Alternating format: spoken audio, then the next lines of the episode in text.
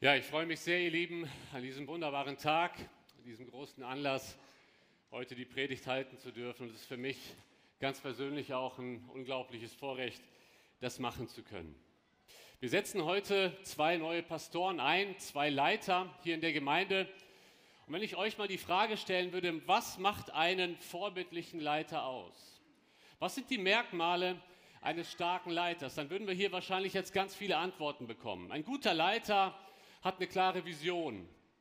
Ein guter Leiter hat Charisma. Ein guter Leiter kann gut kommunizieren. Ein guter Leiter ist ein Mann des Gebets. Ein guter Leiter kann Mitarbeiter gewinnen. Ein guter Leiter hängt die Leute nicht ab, sondern nimmt sie mit. Und so weiter und so weiter. Wir könnten die Liste fortsetzen. Und es gibt viel zu diesem Thema zu sagen, was einen guten Leiter ausmacht. Es sind viele Bücher geschrieben worden, im deutschen Sprachraum, im englischen Sprachraum zum Thema Leiterschaft. Ich möchte mich heute Morgen in der Predigt lediglich auf vier Merkmale eines vorbildlichen Leiters beschränken. Und das ist auch mein Predigtthema, Merkmale eines vorbildlichen Leiters. Und ich habe mich für einen Text aus dem ersten Korintherbrief entschieden, Kapitel 4, die Verse 1 bis 5. In diesem Text schildert der Apostel Paulus der Gemeinde in Korinth seine Haltung zum Dienst, worauf es im Dienst ankommt und was am Ende zählt. Kommt, wir lesen den Text einmal am Stück vor und dann arbeiten wir uns Vers für Vers durch diesen Abschnitt. Paulus sagt, dafür halte man uns, für Diener Christi und Verwalter der Geheimnisse Gottes. Übrigens sucht man hier an den Verwaltern, dass einer treu befunden werde. Mir aber ist es das Geringste, dass ich von euch oder von einem menschlichen Gerichtstag beurteilt werde. Ich beurteile mich aber auch selbst nicht. Denn ich bin mir keiner Schuld bewusst, aber dadurch bin ich nicht gerechtfertigt. Der mich aber beurteilt, ist der Herr. So verurteilt nichts vor der Zeit, bis der Herr kommt, der auch das Verborgene der Finsternis ans Licht bringen und die Absichten der Herzen offenbaren wird. Und dann wird jedem sein Lob werden von Gott. Vier Merkmale eines vorbildlichen Leiters. Das erste Merkmal lautet, er versteht sich als Diener. Vers 1 beginnt mit den Worten, dafür halte man uns für Diener. Um diese Aussage jetzt mal so in der ganzen Tiefe verstehen zu können, müssen wir uns ein bisschen den Zusammenhang einmal anschauen. Die Gemeinde in Korinth ist eine ziemlich problembehaftete Gemeinde. Und das sehen wir vor allen Dingen auch schon in den ersten Kapiteln. In der Gemeinde Korinth gibt es Streit und es gibt Parteiungen und das hängt mit der Wahrnehmung der Leiter zusammen. Kommt, wir lesen mal die Verse 11 und 12 aus 1. Korinther 1. Denn es ist mir bewusst geworden über euch, liebe Brüder, durch die Leute der Chloe, dass Streit unter euch ist. Ich meine aber dies, dass unter euch der eine sagt, ich gehöre zu Paulus, der andere, ich zu Apollos, der dritte, ich zu Kephas der vierte, ich zu Christus. Das heißt, in der Gemeinde Korinth gibt es Parteiungen und diese Parteiung hängt mit der Wahrnehmung der Leiter zusammen. In Korinth wird viel Wert auf menschliche Rhetorik gelegt, auf äh, Philosophie, äh, auf menschliche Weisheit. Und das Denken der Gemeinde in Korinth kommt aus der Zeit. Wir sehen gerade in der Gemeinde Korinth, dass die Stadt sehr stark auf die Gemeinde abfärbt. Damals zur Zeit des Neuen Testaments waren die Sophisten in Korinth unterwegs. Sophisten waren nicht so ganz Philosophen, sondern eher Rhetoriker.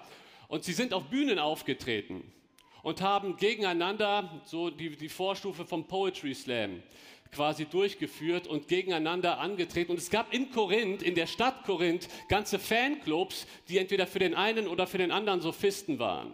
Und dieses Denken, dass es um Rhetorik geht, um menschliche Weisheit, haben die Christen in der Gemeinde übernommen. Und das ist der Grund, warum sie Streitigkeiten haben. Sie halten ihre Leiter.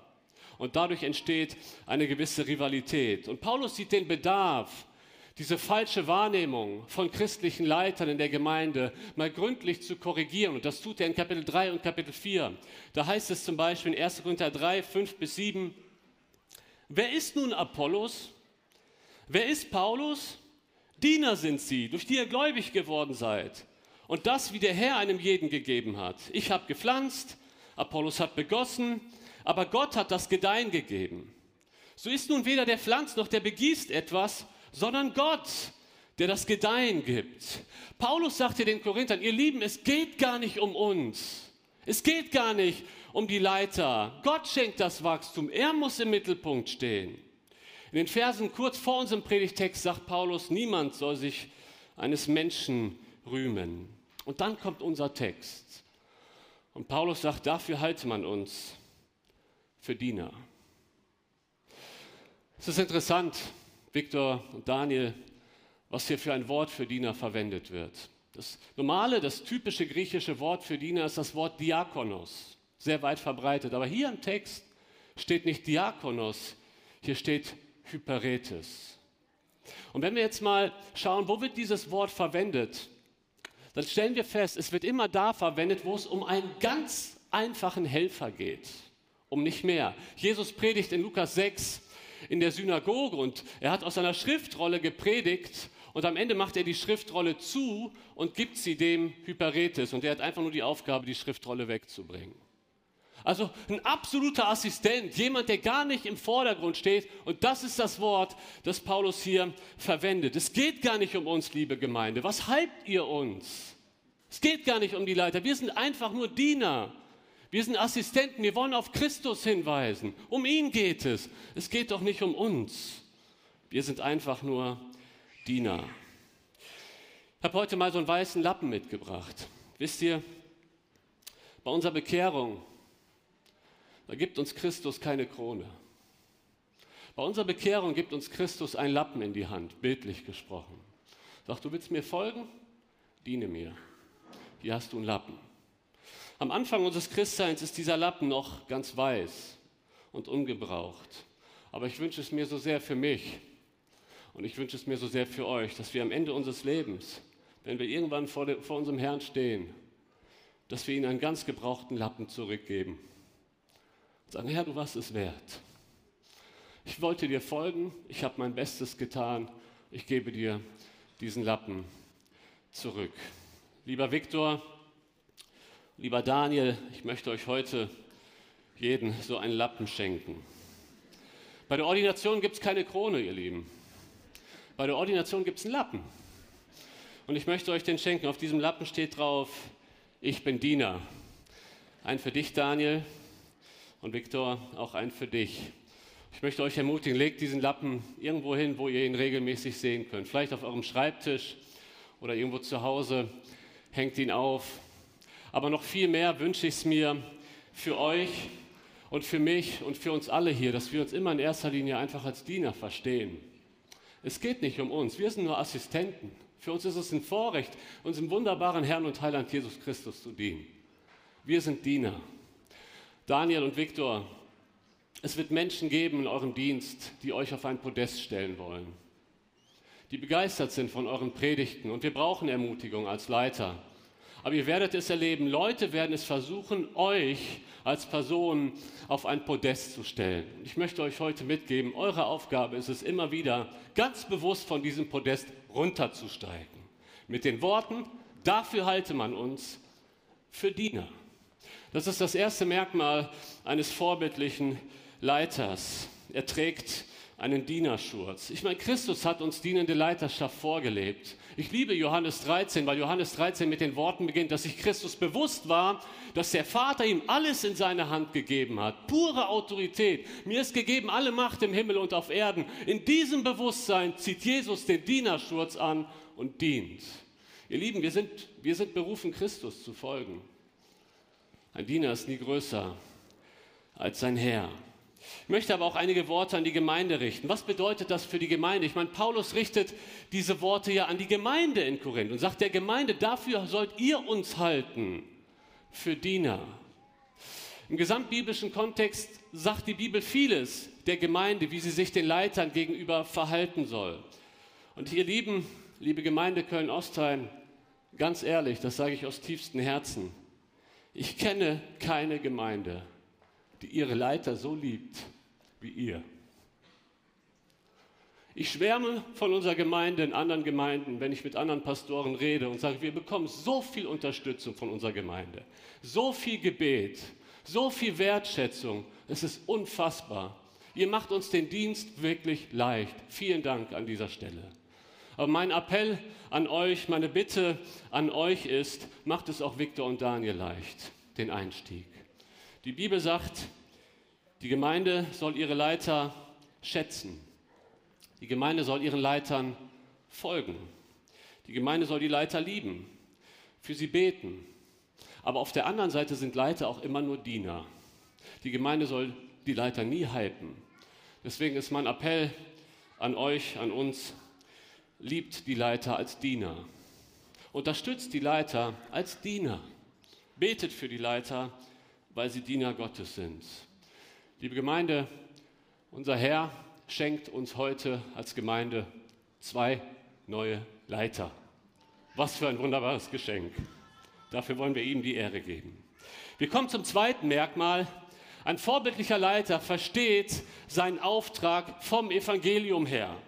Da heißt es weiter, dafür halte man uns für Diener und Verwalter der Geheimnisse Gottes. Ein Verwalter ist jemand, der etwas anvertraut bekommen hat. Und dazu sage ich gleich auch noch mehr. In diesem Fall sind es die Geheimnisse Gottes. Die Geheimnisse Gottes, damit sind nicht irgendwelche Geheimlehren gemeint sondern wenn Paulus von dem Geheimnis Gottes spricht, dann redet er vom Evangelium, das auch für die Heiden da ist. Das war eine Wahrheit, die lange Zeit verborgen war und Gott hat dieses Geheimnis dem Apostel Paulus offenbart. Und er sagt, dieses Evangelium ist uns anvertraut worden. 1. Korinther 2, 1 und 2, da heißt es, und ich, als ich zu euch kam, Brüder, kam nicht, um euch mit Vortrefflichkeit der Rede oder Weisheit das Geheimnis Gottes zu verkündigen. Denn ich nahm mir vor, nichts anderes unter euch zu wissen, als nur Jesus Christus und ihn als gekreuzigt. Später im Brief sagt Paulus, wehe mir, wenn ich das Evangelium nicht verkündige. Das heißt, das Bewusstsein, Verwalter des Evangeliums zu sein, geht mit der Tätigkeit einher, Verkündiger des Evangeliums zu sein. Es geht nie um ein theoretisches Wissen, ich bin Verwalter. Es geht um ein Bewusstsein, das etwas mit uns macht. Wir waren mit einer Gruppe vor einigen Wochen in den USA unterwegs, mit einigen Mitarbeitern hier aus der Gemeinde. Und wir wollten von anderen Gemeinden lernen, neue Impulse bekommen. Und unter anderem waren wir in Prestonwood, einer ziemlich großen bibeltreuen Gemeinde. Und wir konnten mit dem Pastor, mit dem Senior Pastor Jack Graham sprechen. Und was interessant war, er hat uns gesagt, dass er sich gar nicht viele große Jahresziele setzt, sondern er bekommt ein Wort einfach aus der stillen Zeit, das er über ein Jahr stellt. Für jedes Jahr ein Wort. Und er sagt, dieses Jahr ist es das Wort entrusted, anvertraut. Und seine Mitarbeiter haben uns gesagt, er war schon immer evangelistisch unterwegs, aber dieses Jahr legt er den Schwerpunkt noch viel mehr auf das Evangelium. Lieber Viktor und lieber Daniel, im Zentrum unseres Dienstes steht eine Botschaft, die uns anvertraut wurde. Es ist die Botschaft vom Kreuz.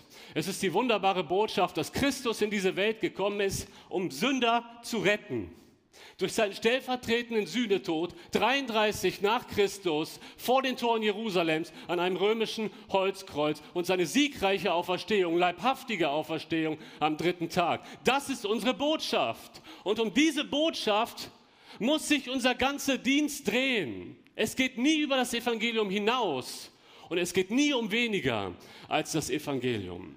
Einer der wichtigsten Erkenntnisse meines Glaubenslebens in den letzten Jahren war, dass ich mehr und mehr verstanden habe, dass das Evangelium nicht nur für Ungläubige ist, sondern ist es auch so wichtig für uns Christen.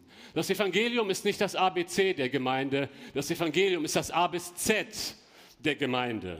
Das Evangelium erinnert uns an unsere Identität in Christus und befreit uns von Versagensängsten. Das Evangelium bewahrt uns vor Gesetzlichkeit, vor bloßem Moralismus, vor Heuchelei. Das Evangelium maximiert unsere Freude an unserem wunderbaren Herrn und Retter Jesus. Das Evangelium hat die Kraft, Ketten zu sprengen, Sünder frei zu machen.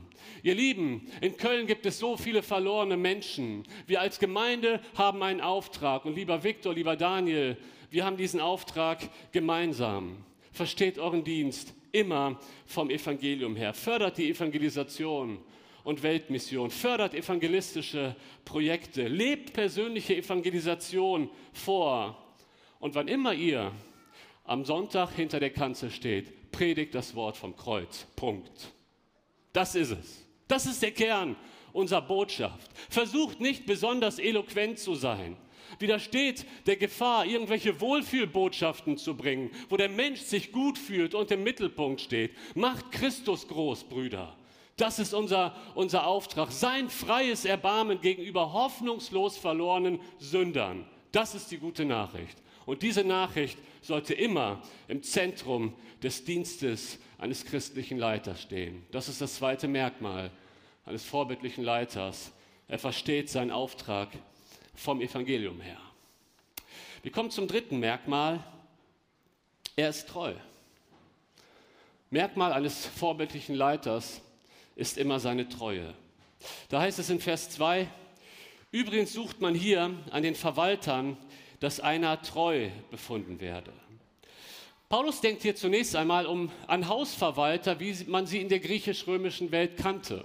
Das war gang und gäbe, dass man manchmal auch Sklaven als Hausverwalter eingesetzt hat. Und diese Hausverwalter hatten viele Aufgaben. Es waren Hausmeistertätigkeiten. Teilweise haben sich diese Verwalter ähm, um den Garten gekümmert, um das Essen gekümmert, um die Finanzen gekümmert. So, und jetzt denken wir uns mal in, in, ein, in ein Vorstellungsgespräch rein. Da sitzt ein Mann, der möchte einen Verwalter einstellen. Worauf achtet er, wenn er diesem Mann seine, seine Finanzen anvertraut? Worauf achtet er, wenn dieser Mann zu Hause ist, während er als Mann auf der Arbeit ist und dieser Mann ist alleine bei der Frau und den Kindern? Das Kernmerkmal, worauf er in einem Vorstellungsgespräch mit einem potenziellen neuen Verwalter sein Hauptaugenmerk legt, ist, kann ich mich auf diese Person verlassen? Ist sie treu? Ist sie vertrauenswürdig? Und Paulus sagt, das ist sogar in der Welt so bei den Verwaltern. Hier sucht man vor allen Dingen die Treue. Vielmehr achtet Gott darauf, dass wir vor allen Dingen treu sind. Jesus erzählt in Lukas 16 ein Gleichnis von einem untreuen Verwalter und der hat seinen Job verloren. Es überrascht nicht, dass Paulus von daher genau diese Eigenschaft immer wieder bei seinen Mitarbeitern hervorhebt möchte euch mal einige Bibelverse einfach mal nennen, damit wir die ganze Bandbreite sehen. 1. Korinther 4, 17. Deshalb habe ich auch Timotheus zu euch gesandt, der mein geliebtes und treues Kind im Herrn ist. Der wird euch erinnern an meine Wege in Christus, wie ich überall in jeder Gemeinde lehre. Epheser 6, 21. Damit aber auch ihr meine Umstände wisst, wie es mir geht, wird Tychicus, der geliebte Bruder und treue Diener im Herrn euch alles berichten. Kolosser 1,7. So habt ihr es gelernt von Epaphras, unserem geliebten Mitknecht und äh, der ein treuer Diener des Christus für euch ist. Kolosser 4,9. Mit Onesimus, dem treuen und geliebten Bruder, der von euch ist. Sie werden euch alles mitteilen, was hier vorgeht. Timotheus ist treu, Tychicus ist treu, Epaphras ist treu, Onesimus ist treu.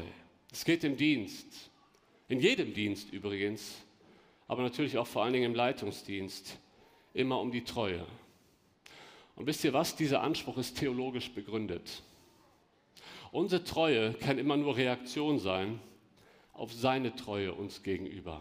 Und damit beginnt Paulus den ersten Korintherbrief. In Kapitel 1, Vers 9 sagt er, Gott ist treu, durch den ihr berufen worden seid in die Gemeinschaft seines Sohnes Jesus Christus, unserem Herrn. Jesus ist so treu. In 1. Johannes 1, Vers 9 steht, wenn wir unsere Sünden bekennen, so ist er treu und gerecht, dass er uns vergibt. Gott ist treu. Gott steht immer zu seinem Wort. Gott bricht nie die Treue. Nie. In der Bibel heißt es, selbst wenn wir untreu sind, so ist er doch treu. deswegen ist es unsere Aufgabe als Leiter, als Diener, sein Wesen wiederzuspiegeln und auf seine Treue uns gegenüber, mit unserer Treue ihm gegenüber zu antworten. Ihr Lieben, kann es sein, dass wir im Dienst so schnell andere Schwerpunkte legen als die Treue? Wir gucken viel zu häufig auf zahlenmäßiges Wachstum. Tatort Pastorenfrühstück. Wie viel habt ihr dieses Jahr getauft? Boah, 30. Nicht schlecht. Und ihr? Ja, wir haben 50 getauft. Und je mehr man getauft hat, desto besser fühlt man sich. Das ist eine Versuchung im Leben eines Leiters. Wie viele haben meine YouTube-Predigt angeguckt? Wie viele sind nach meiner Predigt zum Glauben gekommen? Wie groß ist unsere Gemeinde? Wächst die Mitgliederzahl ständig? Ihr Lieben, wir dürfen auch nicht so tun, als wenn es gar nicht um Zahlen geht. Hinter jeder Zahl steckt eine Seele.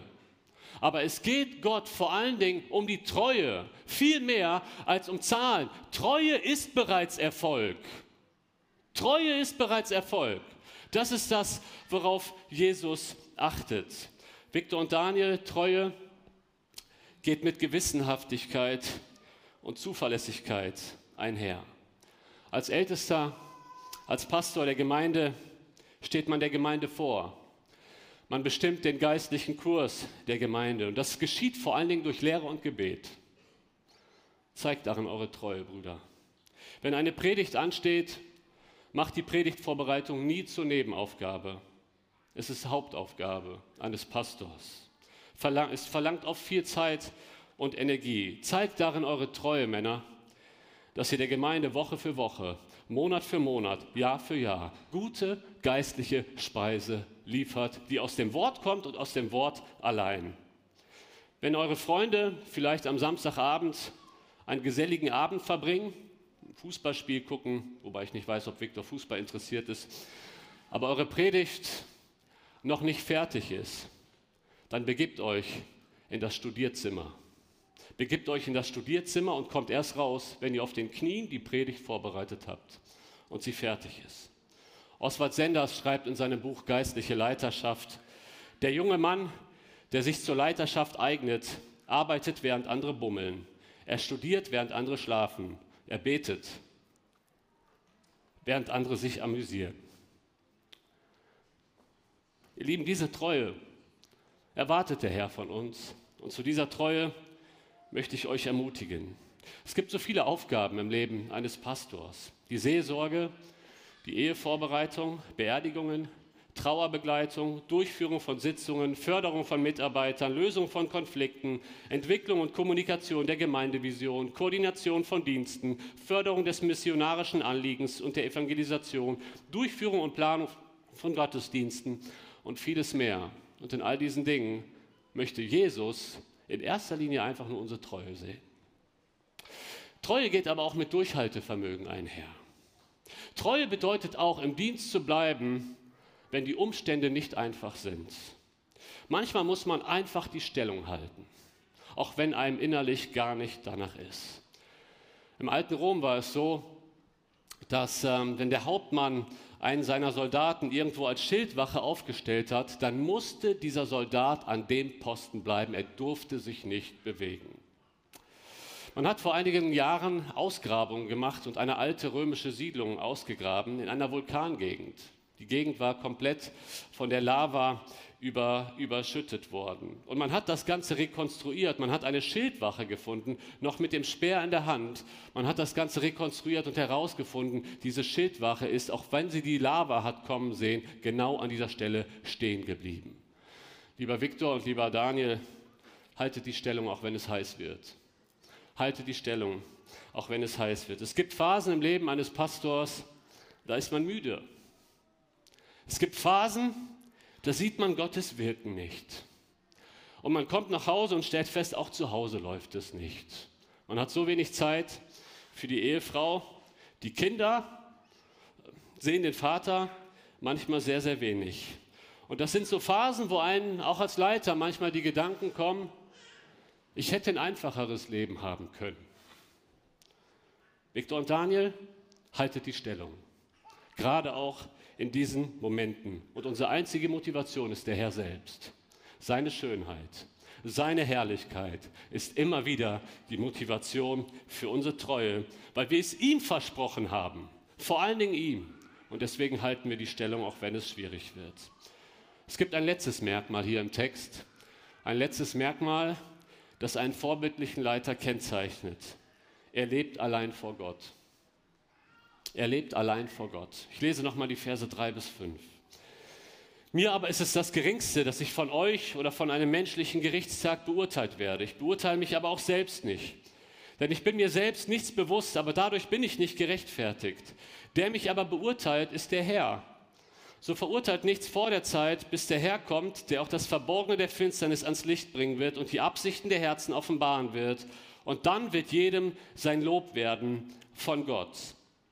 Paulus sagt hier der Gemeinde, ich gebe nicht allzu viel darauf, dass ihr mich beurteilt.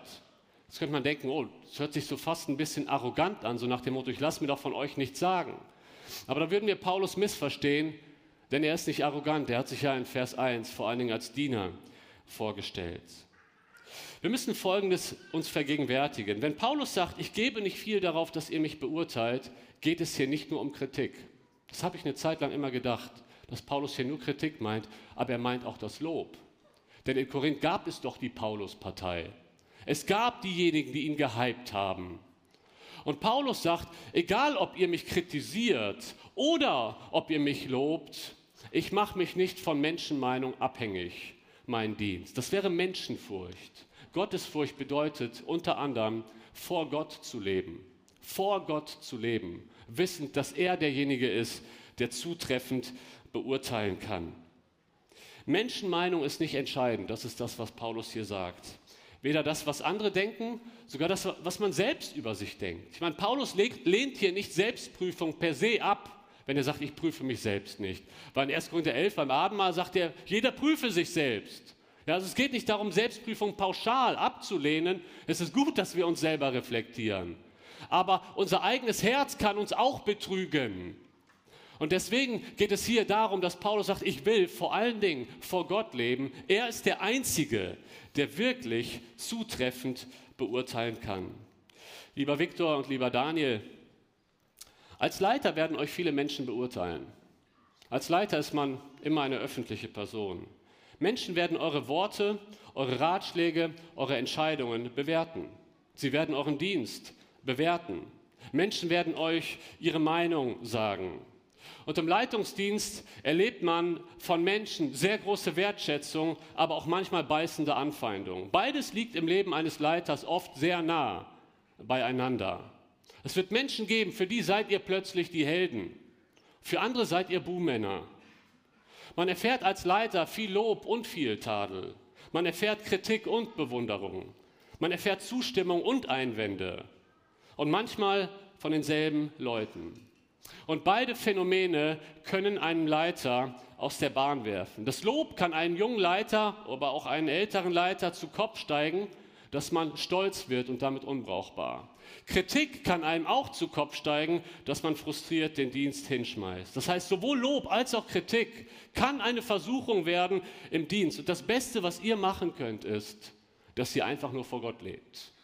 Dass ihr euch entscheidet, nur vor dem einen zu leben, der wirklich bewerten kann. Wisst ihr, wenn Paulus so viel daran gelegen wäre, Menschen zu gefallen, dann hätte er in Korinth seine ganze Rhetorik ausgepackt. Er kann die, er kann die äh, Philosophen zitieren, das sehen wir in seiner Areopag-Rede. Da macht er es aus evangelistischen Gründen. Gerade in Korinth hätte er, er hatte die Kapazitäten, Scharen um sich zu sammeln. Und wisst ihr, gerade in Korinth sagt Paulus folgendes, 1. Korinther 2, und ich, als ich zu euch kam, Brüder, kam nicht, um euch mit Vortrefflichkeit der Rede oder Weisheit das Geheimnis Gottes zu verkündigen, denn ich nahm mir vor, das ist eine Entscheidung, die man trifft, ich nahm mir vor, nichts anderes unter euch zu wissen, als nur Jesus Christus und ihn als gekreuzigt. Paulus ging es immer nur um Jesus Christus. Und darum muss es jedem christlichen Leiter gehen, nur um Jesus. Es geht nur darum, am Ende von ihm die Worte gesagt zu bekommen, gut gemacht, du treuer Knecht. Einer meiner Bibelschullehrer am Bibelseminar Bonn, Cleon Rogers, hat mich ganz besonders geprägt. Er war unser Lehrer für Altes Testament. Und er hat von einer Geschichte erzählt, wo er mal eine Anfrage bekommen hat, im Fernsehen zu predigen. Und ihm wurde vorher von dem Sender die Frage gestellt, sind Sie aufgeregt, Herr Rogers? Und er sagt, nein, bin ich nicht.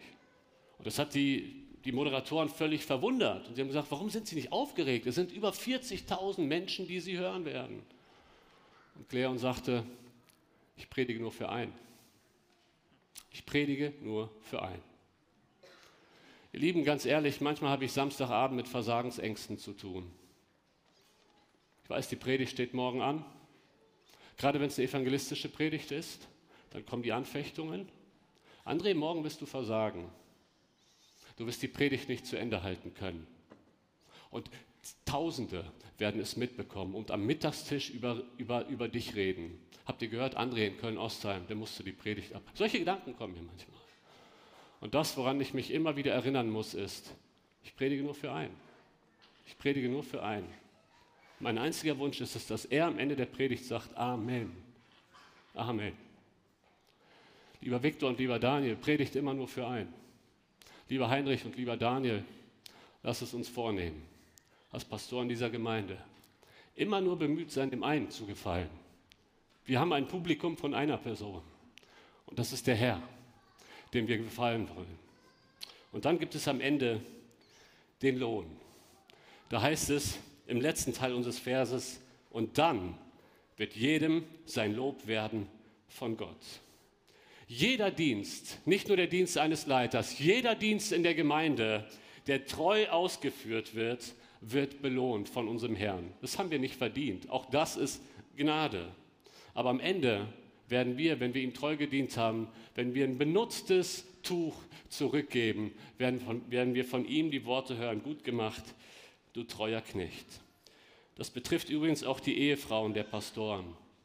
Liebe Nelly und liebe Tabea, ich finde es sehr stark von euch, dass ihr nicht nur eingewilligt habt, sondern dass ihr eine große Bereitschaft mitbringt, Opfer zu bringen. Ich kann euch Folgendes sagen. Es wird Frauen geben, die ihre Männer häufiger sehen als ihr.